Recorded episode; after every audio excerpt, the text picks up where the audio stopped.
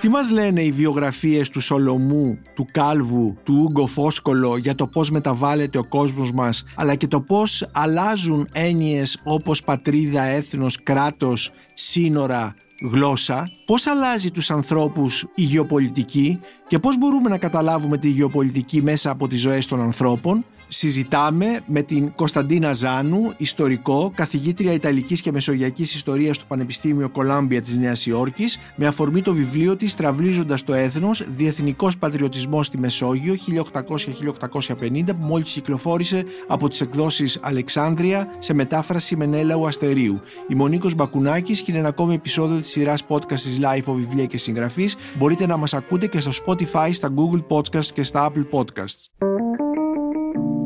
Είναι τα podcast της LiFO.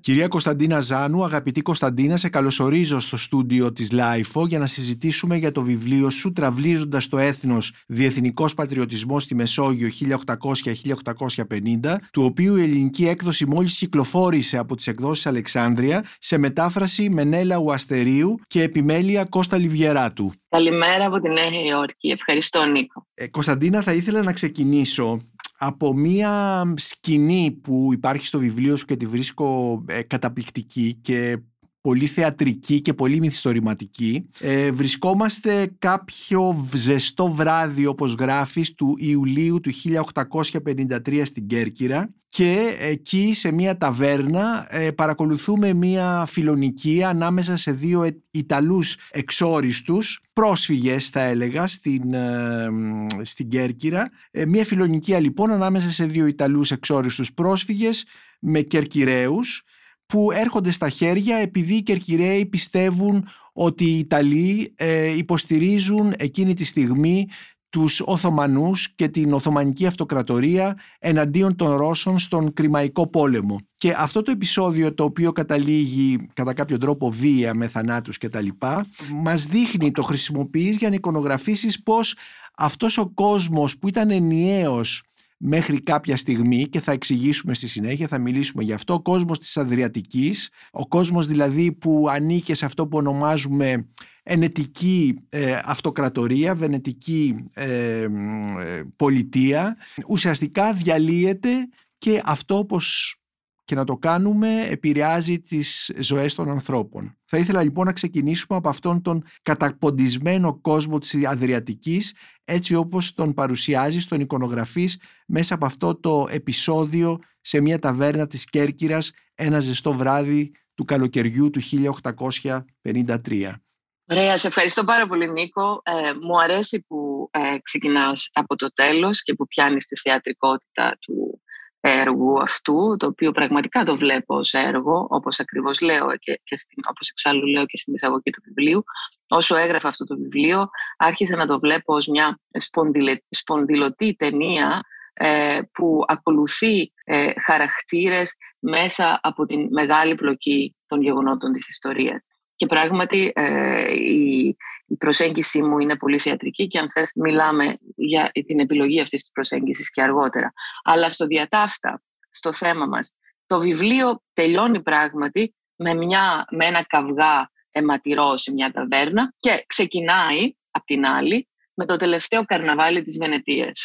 Ξεκινάει με ένα πανηγύρι και τελειώνει με ένα καυγά. Ξεκινάει με το καρναβάλι της Βενετίας του 1797, έτσι. Ακριβώς. Ξεκινάει το 1797, το τελευταίο καρναβάλι της Βενετίας, όπου όλοι διασκέδαζαν, ήταν ένα από τα πιο πετυχημένα ε, στην ιστορία ε, της ε, αυτοκρατορίας, χωρίς κανένας να περιμένει ότι αυτό θα ήταν και το τελευταίο καρναβάλι της Βενετικής πολιτείας, εν πάση περιπτώσει. Και ε, τελειώνει, αυτά είναι και τα όρια του βιβλίου, το, τα τέλη, ας πούμε, του 18ου αιώνα και τα μέσα του 19ου. Ε, Θεωρώ ότι σε αυτή την εποχή, είναι όντως η εποχή δηλαδή που είχε μόλις πεθάνει η Βενετική πολιτεία, ε, κατά κάποιο τρόπο αυτό όλο το βιβλίο είναι η ιστορία των να το πω στα αγγλικά, The Ruins of the Day, γιατί μου θυμίζει αυτή την ταινία, τη φοβερή ταινία The Ruins of the Day. Είναι δηλαδή ένα βιβλίο για τα ερήπια τα ερήπια μιας ημέρας, τα ερήπια της ενετικής αυτοκρατορίας. Παίρνω αυτή την ιστορία ε, των ερηπείων της ενετικής αυτοκρατορίας φυσικά για να πω μια μεγαλύτερη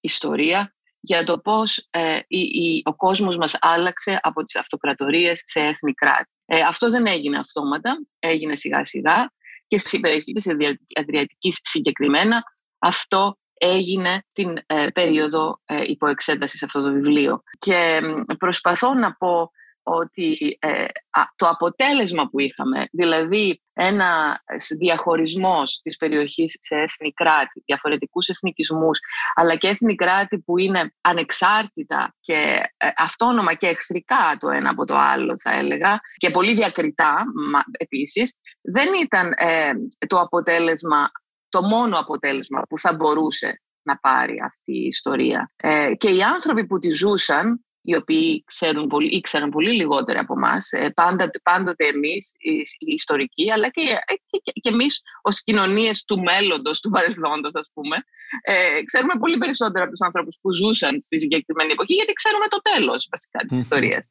Επομένως, όσοι ζούσαν εκείνη την εποχή, δεν ήξεραν ότι όλο αυτό που βιώνουν, όλες αυτές οι κατακλυσμιαίες αλλαγές πραγματικά με πολέμους, με συγκρούσεις, με διαλύ, διαλύσεις αυτοκρατοριών που ήταν για, για αιώνες, ας πούμε, το σύμπαν των ανθρώπων, ότι θα οδηγούσαν στο συγκεκριμένο είδος έθνους κράτους που έχουμε μπροστά μας. Και προσπαθώ να ξαναζωντανέψω, αν θέλεις, αυτό, αυτή τη στιγμή της μετάβασης και τα διάφορα μέλλοντα, πιθανά μέλλοντα του παρελθόντος που αυτή η στιγμή γέννησε. Ε, και τα οποία χάθηκαν ε, εν τέλει ε, κάτω από την μία μορφή και μοναδική μορφή που τράβηξε αυτό το, το μέλλον, ας πούμε, το, το, το παρελθόν που έγινε μέλλον. Επομένως, ε, επομένως Κωνσταντίνα Ζάνου αφηγήσε, όπως μας είπες, στην ιστορία των ερηπείων της Βενετικής πολιτείας, της Γαλλινοτάτης αυτοκρατορίας, ε, κάνεις μια ιστορία γεωπολιτικής ουσιαστικά αλλά το πολύ ενδιαφέρον σε αυτό το βιβλίο που νομίζω ότι το καθιστά και πολύ πρωτότυπο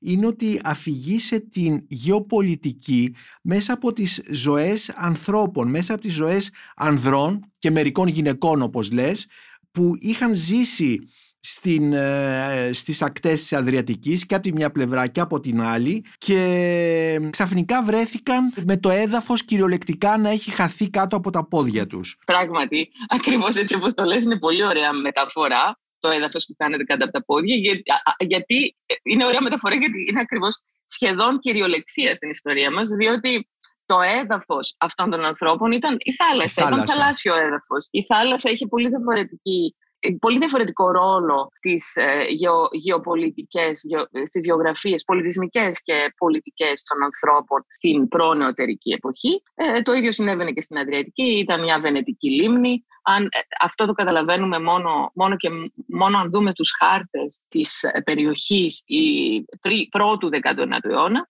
ε, βλέπουμε ότι το κέντρο των χαρτών αυτών είναι η θάλασσα και, ε, τα, και οι χερσαίες, ε, τα χερσαία εδάφη έχουν πολύ ε, λίγη εικονογράφηση στους ε, χάρτες αυτούς. Ενώ ένα από τα μεγάλα προβλήματα που είχα για, να, για την εικονογράφηση του βιβλίου μου, αλλά ακόμα και διδάσκοντας αυτό το είδος ιστορίας στο Πανεπιστήμιο, ήταν να βρω σύγχρονο χάρτη της Αδριατικής, της περιοχής την οποία πραγματεύεται το βιβλίο μου. Διότι οι χάρτες που έχουμε τώρα είναι είτε της Ελλάδας, ε, οι, οποίοι, οι οποίοι περιλαμβάνουν φυσικά το Αιγαίο και σε μια γωνίτσα κάτω-κάτω πολυμένη την Κύπρο, όπως ξέρω ότι το θυμόμαστε από το σχολείο, είτε της Ιταλικής Χερσονήσου και η Αδριατική, δηλαδή αυτό το πράγμα που είναι στο ενδιάμεσο τώρα, δεν εμφανίζεται σε κανένα χάρτη πλέον. Γιατί αντιλαμβανόμαστε τον κόσμο μέσα από τις χερσαίες ε, εδαφικές, ε, ε, τις χερσαίες ας πούμε επικράτειες. Ναι. Ενώ ο κόσμος των ανθρώπων αυτών, της Βενετικής πολιτείας για παράδειγμα, ήταν πραγματικά θαλάσσιος κυρίως. Και όντως η θάλασσα, και όντως όπως λες Νίκο, χάθηκε το, το έδαφος κατά τα πόδια τους γιατί ακριβώς διαλύθηκε ε, ο ρόλος της θάλασσας ως ενοποιητικός. Η θάλασσα δηλαδή από γεφύρι έγινε τώρα σύνορο. Ναι, οι χαρακτήρες λοιπόν του, του βιβλίου σου ε, που προσπαθούν να επανεφεύρουν να ξαναδούν τις ζωές τους μέσα στο νέο περιβάλλον που δημιουργεί η διάλυση του κόσμου τους που είναι η Βενετική Αυτοκρατορία, η Βενετική Πολιτεία. Οι χαρακτήρες σου αυτοί είναι γνωστοί σήμερα γιατί ναι. είναι ποιητές. Ας ξεκινήσουμε ας πούμε από τους τρεις βασικούς, από τρεις βασικούς χαρακτήρες του βιβλίου σου που είναι τρεις ποιητές, είναι ο Διονύσιος Σολομός ή είναι μάλλον ο Ανδρέας Κάλβος, ο Ούγκο Φόσκολο και ο Διονύσιος Σολομός οι οποίοι κατάγονται βεβαίως από αυτόν τον κόσμο της ε, Αδριατικής ε, και τους, ε, τους χαρακτηρίζεις εθνικούς αλλά και δι, μάλλον διεθνικούς που γίνονται εθνικοί. Κάτι τέτοιο θα, θα μπορούσα να πω. Ας πούμε, ας δούμε ναι. έναν έναν αυτούς τους ήρωες, γιατί τους συνδυάζεις Ούγκο Φόσκολο, Ανδρέα Κάλβο και Διονύσιο Σολομό. Αυτοί οι τρεις φοιτές έχουν, ε, έχουν μελετηθεί πάρα πολύ, όπως ξέρεις. Ήταν το πιο μελετημένο, αυτό με τον κεφάλαιο για τον Καποδίστη ήταν τα πιο μελετημένα μέρη του βιβλίου. Εν πάση περιπτώσει, αλλά ήθελα να, η, διαφορά, νομίζω το καινούριο εδώ, είναι πρώτα απ' όλα αυτό που λες, ότι τους βάζω μαζί σε ένα κεφάλαιο αυτούς τους τρεις και ο λόγος που τους βάζω μαζί είναι γιατί είναι πολύ απλός, γιατί γεννήθηκαν στη Ζάκυνθο και οι τρεις σε ένα τόσο μικρό νησί, σε, με διαφορά 20 χρόνων ο ένας από τον άλλον, ο Φόσκολο δηλαδή από τον Σολομό. Ε, και υπάρχει αυτό το μεγάλο παράδοξο ότι ο ένας, ο Ούγκο Φόσκολο, έγινε ε, ο, ο εθνικός ποιητής της Ιταλίας ε, και ο Σολομός και αργότερα μπορούμε να πούμε ότι και ο Κάλβος ε, θεωρούνται εθνικοί ποιητές της Ελλάδας. Αυτό είναι, ένα, ε, είναι πολύ, μεγα, πολύ παράδοξο να σκεφτεί κανείς πόσο μικρή είναι η Κέρκυρα. Ε, η, η και πόσο, η και πόσο ε, ε, μεγα, μικρή διαφορά της ηλικίας του ενός από τον άλλον. Έτσι. Ε, αυτό ήταν το βασικό μου ερώτημα και άρχισα να βλέπω ε, αυτούς τους ποιητές, όχι μέσα, δεν είμαι ε, φιλόλογος, δεν μελετάω το έργο, το έργο τους, όχι, ναι. το έργο τους, αλλά τους μελετάω ως ιστορικούς, ως ιστορικά πρόσωπα και βλέπω μέσα από αυτούς πώς άλλαξε πραγματικά η, η περιοχή. Ας πούμε, ας ξεκινήσουμε από το Φόσκολο, ο οποίος ήταν, Ούγκο Φόσκολο ήταν ένα όνομα που ε, υιοθέτησε μετά, ήταν Νικόλαος το πραγματικό του όνομα. Όλοι, ε, ε, αυτοί οι τρεις φοιτέ έχουν, έχουν τρία κοινά που έχουν ενδιαφέρον. Το ένα είναι ότι όλοι ξεκίνησαν με ένα διαφορετικό όνομα, γεννήθηκαν με ένα διαφορετικό όνομα και μετά άλλαξαν πολλές φορές το όνομά τους. Ε, συνέχισαν να το αλλάζουν ακόμα και αργότερα στη ζωή τους, δηλαδή σε ένα συμφραζόμενο χρησιμοποιούσαν το ένα όνομα, σε ένα άλλο το άλλο. Για παράδειγμα, ο Φόσκολο λεγόταν, βαφτίστηκε Νικόλαος, Νικόλαος Φόσκολου. Ήταν από οικογένεια μειχτή, ε, ε, η, η, μάνα του ήταν Ορθόδοξη και ο πατέρας του Καθολικός. Ε, αυτό συνέβαινε πάρα πολύ συχνά στα Επτάνησα, στα βενετικά Επτάνησα και αργότερα στον καταποντισμένο χώρο της Αυρεντριατικής, η σκηνή δηλαδή με την οποία τελειώνει το βιβλίο και την οποία έφερες στην αρχή της συνέντευξης, ήταν, ε, ήταν το τέλος και αυτών των μειχτών γάμων και της μειχτής συνύπαρξης, συνύπαρξης αν θέλεις, καθολικών και ορθόδοξων στην περιοχή. Εν πάση περιπτώσει όμως ο Φόσκολο όταν γεννήθηκε δεν είχε ακόμα διαλυθεί η Βενετική Αυτοκρατορία. Ο κόσμος ήταν αυτός ε, της αυτοκρατορίας και ήταν, ε, ο Φόσκολο ήταν ένα παιδί της Αδριατικής, Αδριατικής με, με την έννοια ότι οι, οι γονείς του μετακινήθηκαν, ήταν μειχτός γάμος, αλλά και μετακινήθηκαν, έζησαν σε, διάφορα, ε, σε διάφορες περιοχές της Αδριατικής, στη Δαλματία και αργότερα η μάνα του, ε, όταν πέθανε ο πατέρας του, μετήκησε στην ε, Βενετία. Πολλοί επτανίσχοι φτωχοί άνθρωποι, ήταν πάρα πολύ φτωχοί άνθρωποι, η οικογένεια του Φόσκολο, πήγαιναν στην Βενετία ως μετανάστες, οικονομικοί μετανάστες, τα λέγαμε. Ε, Επομένως, αυτό το παιδί, έφηβος 15 χρονών, βρέθηκε στη Βενετία. Η γλώσσα που μιλούσε μέχρι τότε, γιατί δεν υπήρχαν σχολεία στα Επτάνησα, ε, μέχρι το 1803 περίπου. Η γλώσσα που μιλούσε ήταν ε, η τοπική, η ελληνική, το πιο λαλιά, αλλά και κάποια σπασμένα βενετικά, ε, ούτε καν Ιταλική, δηλαδή δεν υπήρχε ε, τυποποιημένη Ιταλική γλώσσα ακόμα, παρά μόνο στη λογοτεχνια Οπότε οι άνθρωποι, οι Ιταλόφωνοι των Ιωνιονίσων και της Βενετίας μιλούσαν μια, ένα είδος βενετικής ε, γλώσσας, διαλέκτου. Στην, στα Επτάνησα συγκεκριμένα μιλούσαν τη λεγόμενη διαλέτο κορτσιρέζε, που ήταν μια τοπική, τοπική διάλεκτος βενετική. Αυτή μιλούσε ο πατέρας του, του, του ε, Φόσκολο.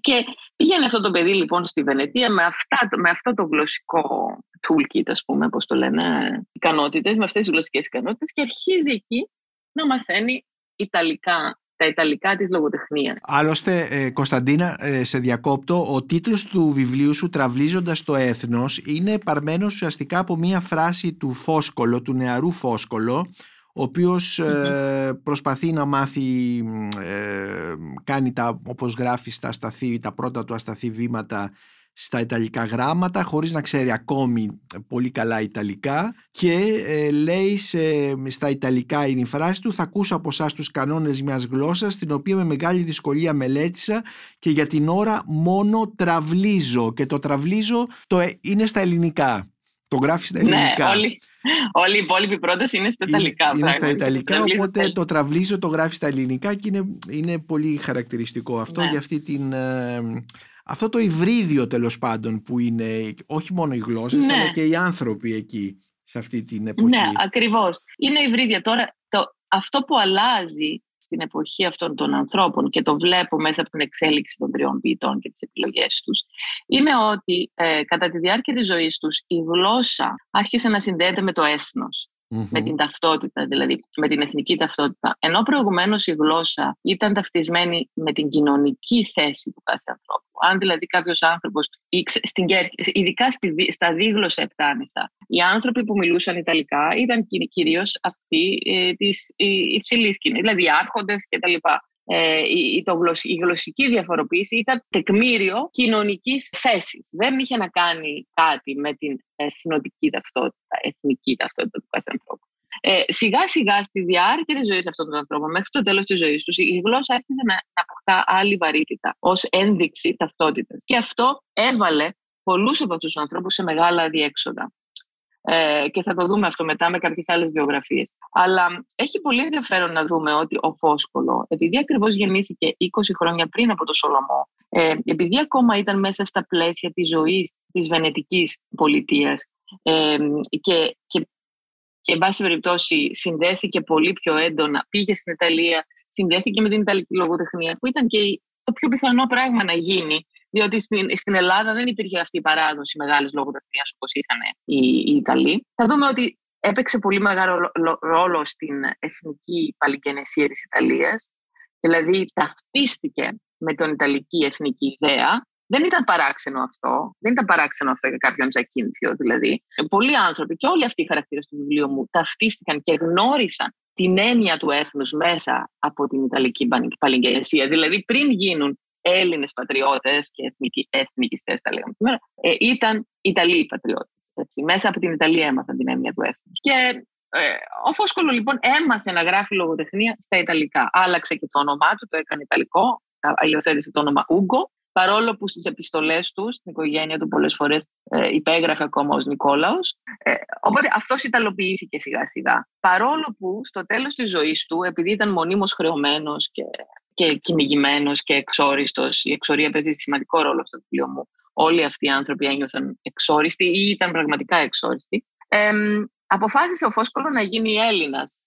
Επτανήσιος πρώτα και μετά Έλληνας. Δηλαδή να πάει στην Επανάσταση και να γίνει Έλληνας πολίτης και ε, να λάβει μέρος στην Ελληνική Επανάσταση κτλ.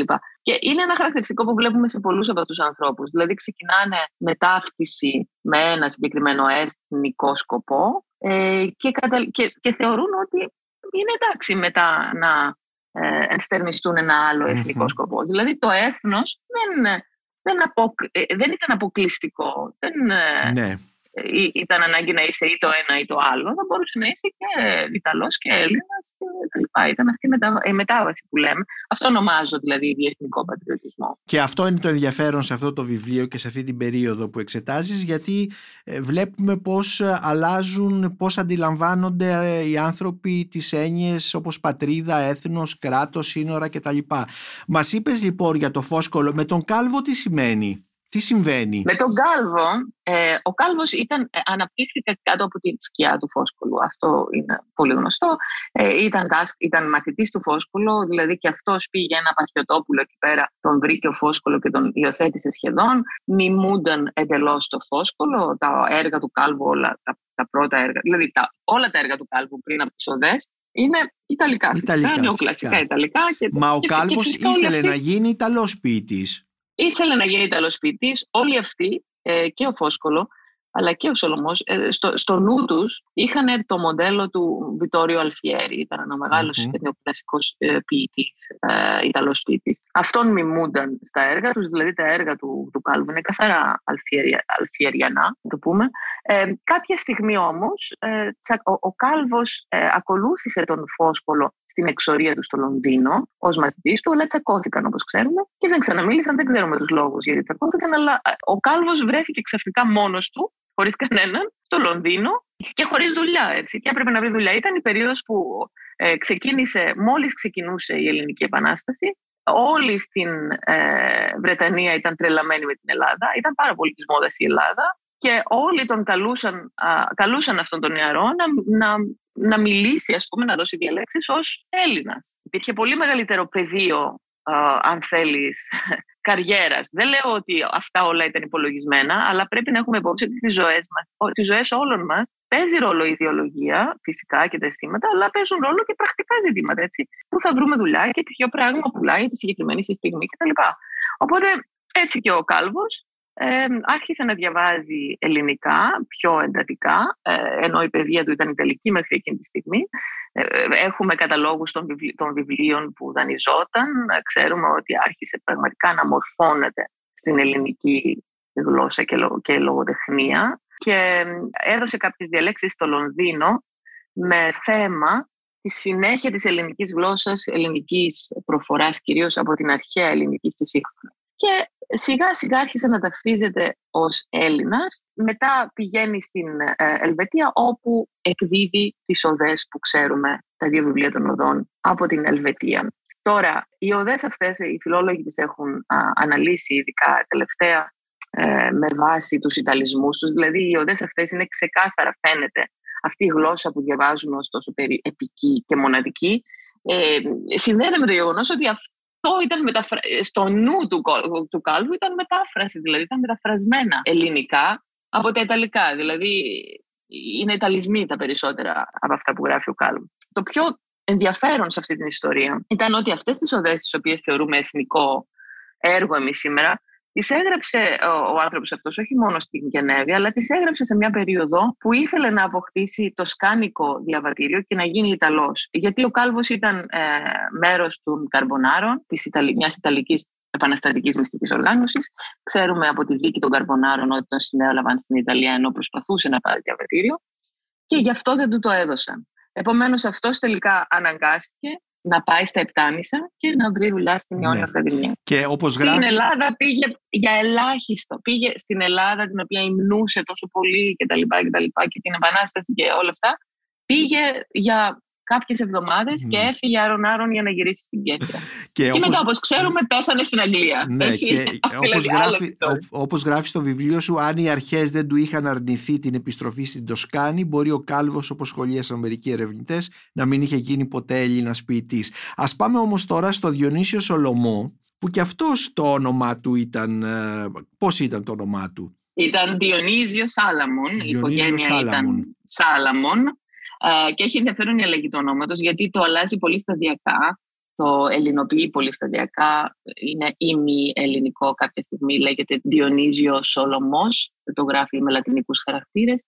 Μετά γίνεται Διονύσιος ε, Σολομός. Το ίδιο και ο Κάλβος. Έτσι. Ε, ο Κάλβος ήταν Ανδρέα Κάλμπο. Ναι. Ακόμα και στα ελληνικά το όνομα του έγραφαν Κάλμπο, δηλαδή λάμδα μη πι. Και αυτός το εξελινίζει κάποια στιγμή με τις οδές Ανδρέας Κάλβος Ιωαννίδης Παρόλο που ακόμα και αργότερα στη ζωή του ο Κάλβος, κάποια ιταλικά έργα που έγραψε, τα υπογράφει με το ιταλικό του όνομα Ανδρέα Κάλμπο. Το ίδιο και ο Σολομός. Ε, ο Σολομός, ναι, με, ε, υιοθετεί σιγά σιγά ως αποκλειστικό όνομα το Διονύσιο Σολομός, αυτό που ξέρουμε. Αλλά ο Σολομός κάνει ένα άλλο πισωγύρισμα, αν, αν είναι πισωγύρισμα, εν πάση περιπτώσει, προς το τέλος της ζωής του, τελευταία δηλαδή, όχι προς το τέλος, τελευταία 20 χρόνια περίπου της ζωής του, γράφει και πάλι μόνο Ιταλικά, παρόλο που είχε γίνει πλέον ο Έλληνας εθνικός ποιητή. Ο Σολομός είναι, είναι πολύ ενδιαφέρον αν τον δούμε ειδωμένος μέσα από αυτή τη σχέση, σε σχέση με τον Φόσκολο και σε σχέση ε, με τον Κάλβο. Γιατί και αυτός ξεκίνησε με ακριβώς τον ίδιο, με ακριβώς τον ίδιο τρόπο. Είχε μεν καταρρεύσει η αυτοκρατορία όταν γεννήθηκε, Αλλά γεννήθηκε σε ένα σύμπαν που ήταν μεταβενετικό, με την έννοια ότι όλοι μιλούσαν και πάλι οι υψηλές τάξεις μιλούσαν Ιταλικά. Δηλαδή, με το ότι, ότι, ότι καταραίει ένα πολιτικό σύστημα δεν σημαίνει ότι σταματάει ξαφνικά το σύμπαν. Ακριβώς. Ε, το βενετικό σύμπαν της περιοχής. Οπότε ο, Σολομό, ο Σολομός γεννήθηκε μέσα σε αυτό το σύμπαν. Πήγε και αυτό στα 15, το 13, το δεν θυμάμαι, στην Ιταλία. Εκεί έμαθε γράμματα στα Ιταλικά άρχισε να, συνδέ, να συνθέτει και να γράφει και να, και να εκδίδει ποίηματα. Ακόμα και όταν γύρισε στην Κέρκυρα, στα Ιταλικά έγραφε και εξέδιδε. Και το πρώτο του μεγάλο, το πρώτο και το μόνο ε, τελειωμένο, ας πούμε, εκδομένο ποίημα, ε, ο Εθνικός Ύμνος δηλαδή, ο Ύμνος στην Ελευθερία, είναι και αυτός γραμμένος ε, σε δύο γλώσσες, στα ελληνικά και στα ιταλικά. Αυτό το ξεχνάμε κυρίως ε, συνήθως. Και, εν πάση περιπτώσει, κάποια στιγμή συνειδητά ο Σολομός, ο οποίος είναι ο πιο ακίνητο από τους ήρωές μου, δηλαδή πηγαίνει στην Κέρκυρα και μένει εκεί για όλη τη ζωή του. Αυτός ε, συνειδητά αποφασίζει και, το, και ξέρουμε την ιστορία και από, τις ταινίες του, από την ταινία του Αγγελόπουλου και από πολλά άλλα, αποφασίζει να, να, να γίνει Έλληνας εθνικό ποιητής. Δηλαδή μαζεύει τις λέξεις από τα στόματα των ανθρώπων, μαθαίνει, δηλαδή πολύ βασανιστική διαδικασία, μαθαίνει και δημιουργεί τη δημοτική ελληνική ποίηση και ελληνική λογοτεχνία έτσι όπως το ξέρουμε τώρα, ενώ κατά βάση εξακολουθεί πάντοτε στη ζωή του να σκέφτεται Ιταλικά και να συνθέτει όλα τα έργα τους στα Ιταλικά, σε πεζό Ιταλικό λόγο πρώτα, τον οποίο μετάφραζε σταδιακά στα ελληνικά και το έφτιαχνε σε πείμα. Αυτή ήταν η διαδικασία δηλαδή. Και στο τέλος της ζωής του, όταν κουράστηκε, εγώ θεωρώ ότι κουράστηκε, άρχισε να γράφει πάλι Ιταλικά. Του ήταν πολύ πιο εύκολο. Ναι.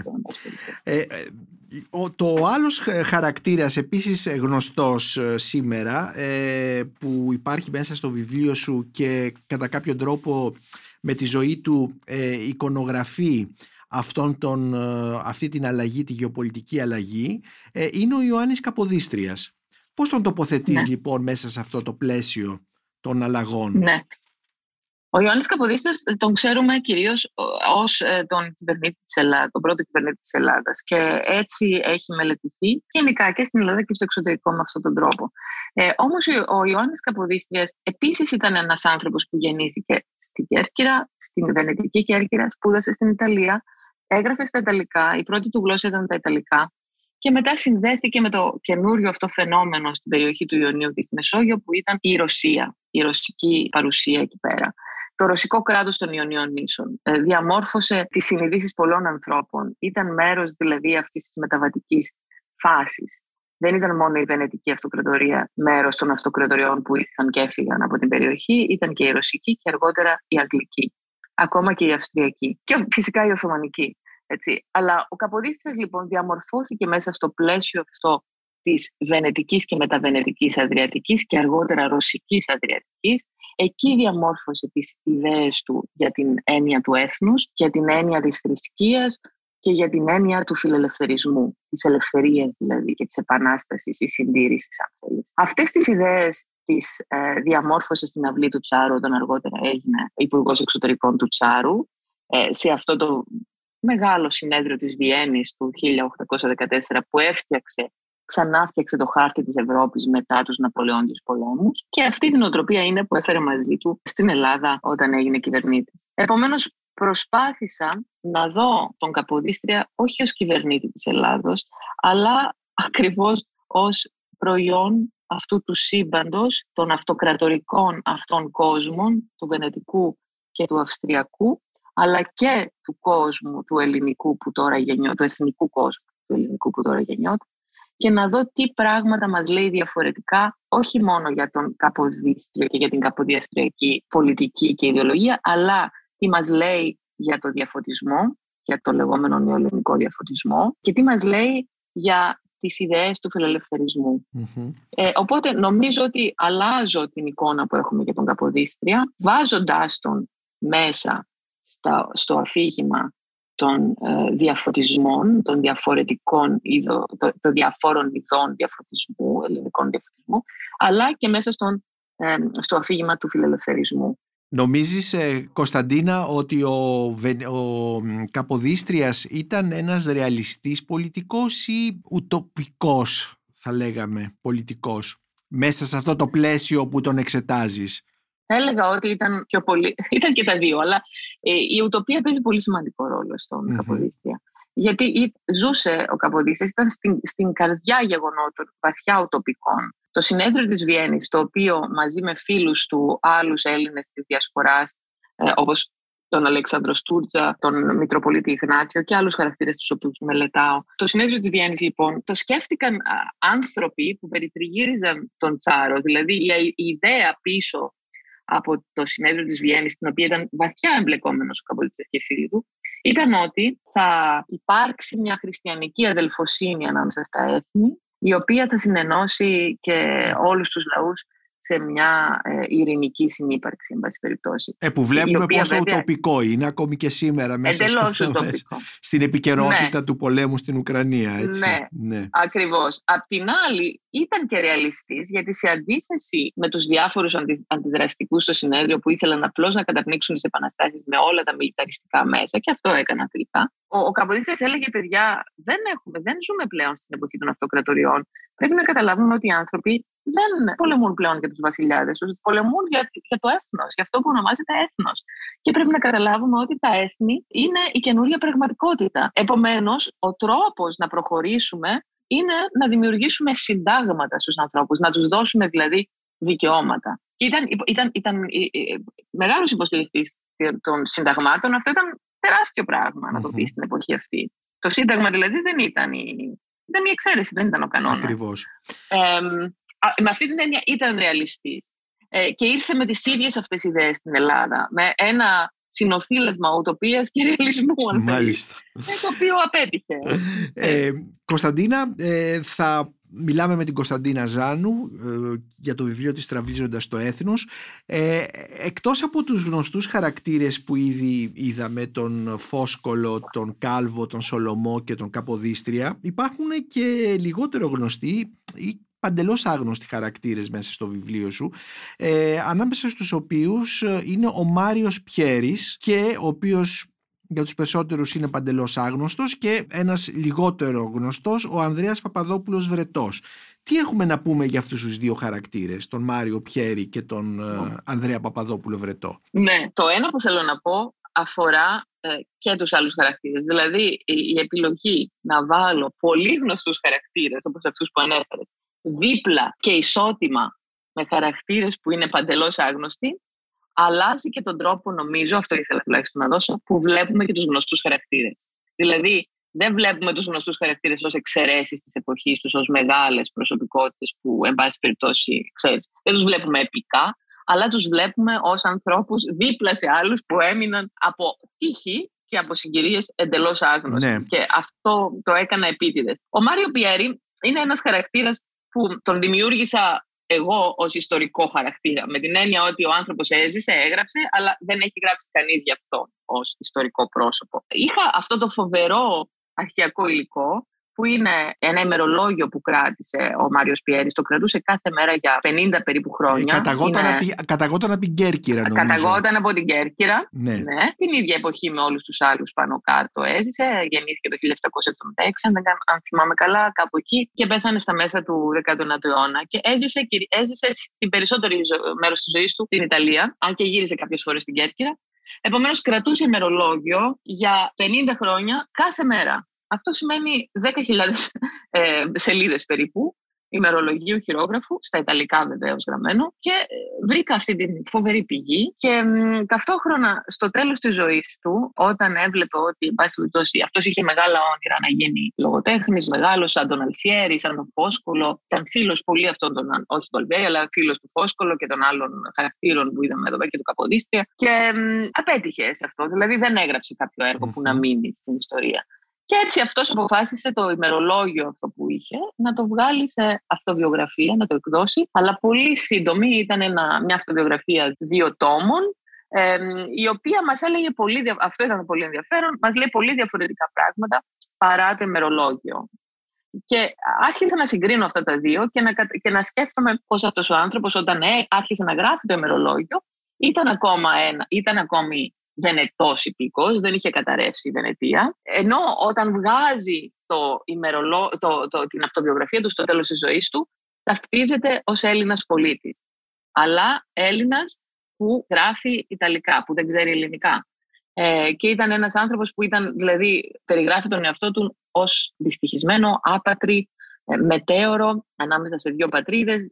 Ταυτίστηκε με την Ιταλία γιατί εκεί ανήκε, στη Βενετική πολιτεία και όσο αναπτυσσόταν η Επανάσταση, η Ελληνική Επανάσταση και ε, δημιουργούνται, ας πούμε, πρώτα η Τεπτάνησα ως κράτος αλλά και μετά η Ελλάδα ως κράτος, ε, αυτός περνούσε από τη μια ταύτιση στην άλλη. Δηλαδή ναι. από Ιταλός, πατριώτης και επαναστάτης έγινε μετά Επτανήσιο πολίτης. Ήθελε να γίνει, εν πάση περιπτώσει, και μετά Έλληνας. Ταυτίστηκε με την Ελληνική Επανάσταση πολύ έντονα. Έγραφε συνέχεια για την Επανάσταση, όντα στην Ιταλία, ε, γράφοντας τα Ιταλικά, αλλά ένιωθε πολύ δυστυχισμένος γιατί δεν μπορούσε, κατάλαβε στο τέλος της ζωής του ότι δεν μπορούσε να ανήκει πλήρως σε κανένα από αυτά ναι. τα μέρη. Επομένως, ένας άνθρωπος που έμεινε στα περιθώρια της ιστορίας, γιατί ε, δεν κατάφερε, όχι μόνο ο ίδιος, αλλά και αργότερα η ιστορική, αν θέλεις, να ταυτιστεί με ένα από τα διάφορα αυτά έθνη ή εθνικές παραδόσεις.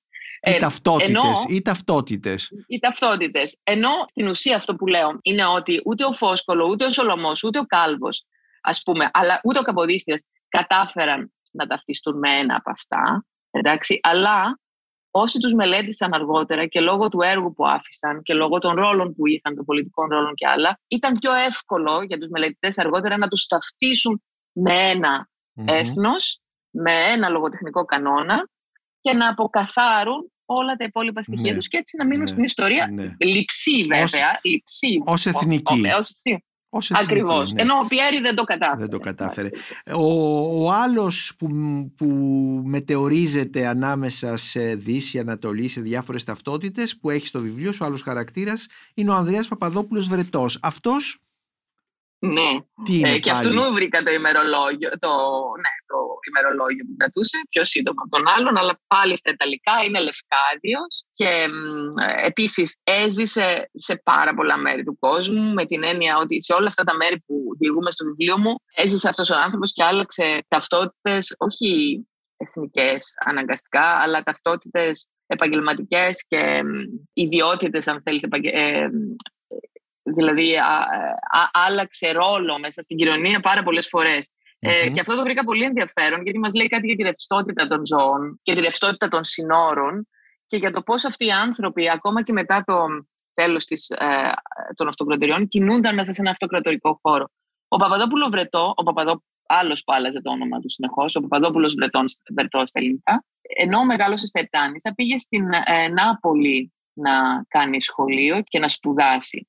Σπούδασε εκεί γιατρός, ενώ άρχισε να ασχολείται και με τη λογοτεχνία, έγραφε ε, και, και την ιστορία, έγραψε ε, ε, σημαντικά πράγματα για την αλβανικό, αλβανική διασπορά της κάτω Ιταλίας και μέσα από αυτό βλέπω ας πούμε πώς οι διασπορές αυτής της Αδριατικής ήταν πολύ ε, συνειφασμένες και σιγά σιγά άρχισαν να ξεχωρίζουν. Ναι. Ύστερα ο Παπαδόπουλος Βρετός πήγε πίσω στα Επτάνησα, στα Βρετανικά Επτάνησα πια, τα, τα Επτάνησα είναι Βρετανικό προτεκτοράτο ή, ή αυτόνομο κράτος κάτω από την προστασία της, της Βρετανίας και εκεί ίσως οι περισσότεροι στην Ελλάδα να τον θυμούνται γιατί έγραψε τον πρώτο κατα... βιβλιογραφικό κατάλογο ε, ελληνικών βιβλίων που εκδόθηκαν από την πτώση της Κωνσταντινούπολης μέχρι τις μέρες του. Επομένως, ε, ασχολείται με τη βιβλιογραφία, με την αρχαιολογία, αρχίζει να γράφει λοιπόν πράγματα και στα ελληνικά. Μετά όμως περνάει, επειδή είναι και αυτός φίλος του Καποδίστη, όλη αυτή ήταν μια παρέα στην, στην ουσία,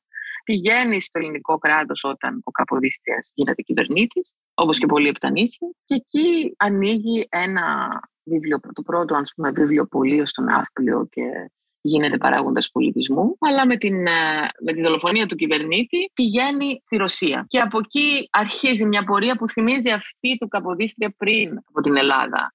Ε, δηλαδή κινείται ανάμεσα σε αυτοκρατορίες και πηγαίνει στη Ρωσία, μετά πηγαίνει πίσω στη Βενετία, μετά γίνεται ε, πρόξενος της Ελλάδας στην ε, Βάρνα, γράφει μια από τις πρώτες ιστορίες της Βουλγαρίας στα γαλλικά. Είναι επομένως ένας χαρακτήρας ναι. που αλλάζει γλώσσες, αλλάζει ονόματα, αλλάζει ε, ιδιότητες και ε, επαγγέλματα και κινείται συνέχεια σε όλη τη ζωή του. Αυτό μου, μου έκανε φοβερή εντύπωση γιατί μας δείχνει ότι παρόλο που τα σύνορα σταθεροποιούνται και ξεχωρίζουν ανάμεσα στα κράτη αυτή την εποχή, ναι.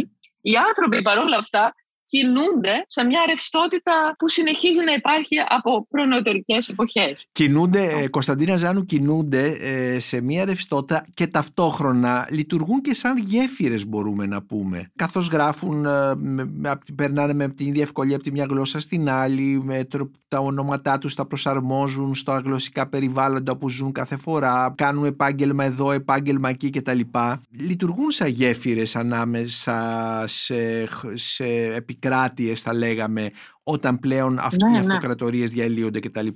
Ε, και τέλος ας πούμε δύο-τρία πράγματα για ακόμη έναν χαρακτήρα τον Ανδρέα Μουστοξίδη και ας τελειώσουμε με αυτόν. Ναι, ο Μουστοξίδης ήταν πράγματι αυτό που λες Νικό, ήταν ένας διανοούμενος γέφυρα, έτσι τον έβλεπαν και οι σύγχρονοι του και ήταν μια γέφυρα ανάμεσα στις δύο όχθες της Αδριατικής γιατί αυτός ο άνθρωπος ξεκίνησε την καριέρα του ως φιλόλογος, Ιταλός φιλόλογος έτσι, στην Ιταλία. Ε, έγινε πολύ γνωστός με τις μεταφράσεις στα Ιταλικά του Ομήρου, της Ηλιάδας, αλλά και του ε, Ηροδότου. Θα έλεγα ότι ο Μουστοξίδης είναι πολύ πιο γνωστός στους φιλολογικούς κύκλους της Ιταλίας παρά στην Ελλάδα, ακόμα και σήμερα.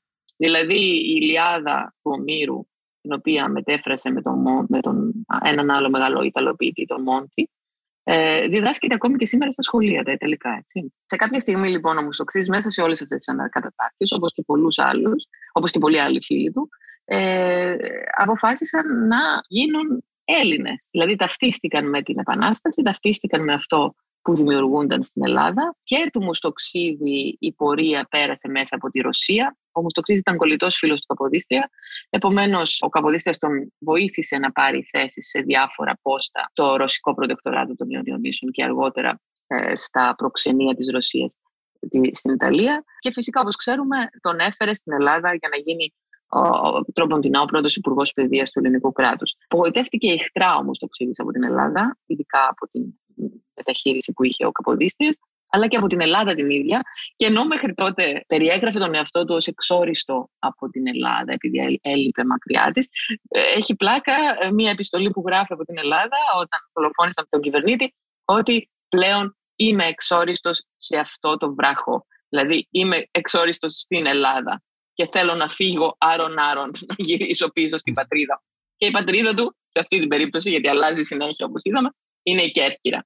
Και γυρνάει στην Κέρκυρα και εκεί ε, είναι ε, η, η, ε, Βρετανική Κέρκυρα, είναι ανεξάρτητο αυτόνομο κρατήδιο, το οποίο όμως έβλεπαν οι άνθρωποι ως ανεξάρτητο και πολύ πιο προχωρημένο από, από το ελληνικό κράτος στην εποχή εκείνη και γίνεται πολιτικός, φιλελεύθερος πολιτικός στα Επτάνησα, γίνεται ο επίσημος ιστοριογράφος των Επτανήσων, γράφει, ενώ οι πρώτες ιστορίες του των Επτανήσων είναι στα Ιταλικά, τώρα γράφει στα ελληνικά βγάζει ένα πολύ σπουδαίο περιοδικό, τον Ελληνομνήμονα, που δημιουργεί ε, για πρώτη φορά πραγματείες στα ελληνικά για βυζαντινή και οθωμανική ιστορία, ε, ενώ ε, ελληνική ιστορία, λόγια ιστορία των εποχών αυτών, της βυζαντινής και ε, μεταβυζαντινής περίοδου, Οθωμανικής περίοδου και επίσης γίνεται μελετητής των δημοτικών τραγουδιών και δημιουργεί αυτό, αυτό που λέω με μια ομάδα φίλων του άλλων λογίων που ζουν στη Βενετία Ελλήνων. Υπάρχει ακόμα και σε αυτή την περίοδο, δηλαδή μετά τη διάλυση της αυτοκρατορίας,